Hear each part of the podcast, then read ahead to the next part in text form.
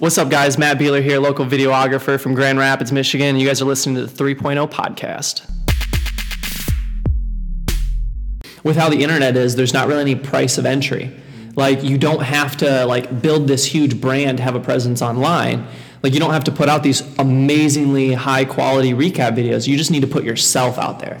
And if who you are is something that the community can latch onto and something people can look up to and somebody that people are entertained by, you know, whether it's like you're super um, charismatic and people just love to listen to you talk and be you, or you're like super attractive and people just like looking at you, like whatever your thing is, if it's there, you're gonna win. Like as long as you're putting yourself out there, like even if it, it's just a raw clip of you saying a joke or like just saying something funny or just even just being you and just like being real about something, like that's what's gonna make people win in my mind.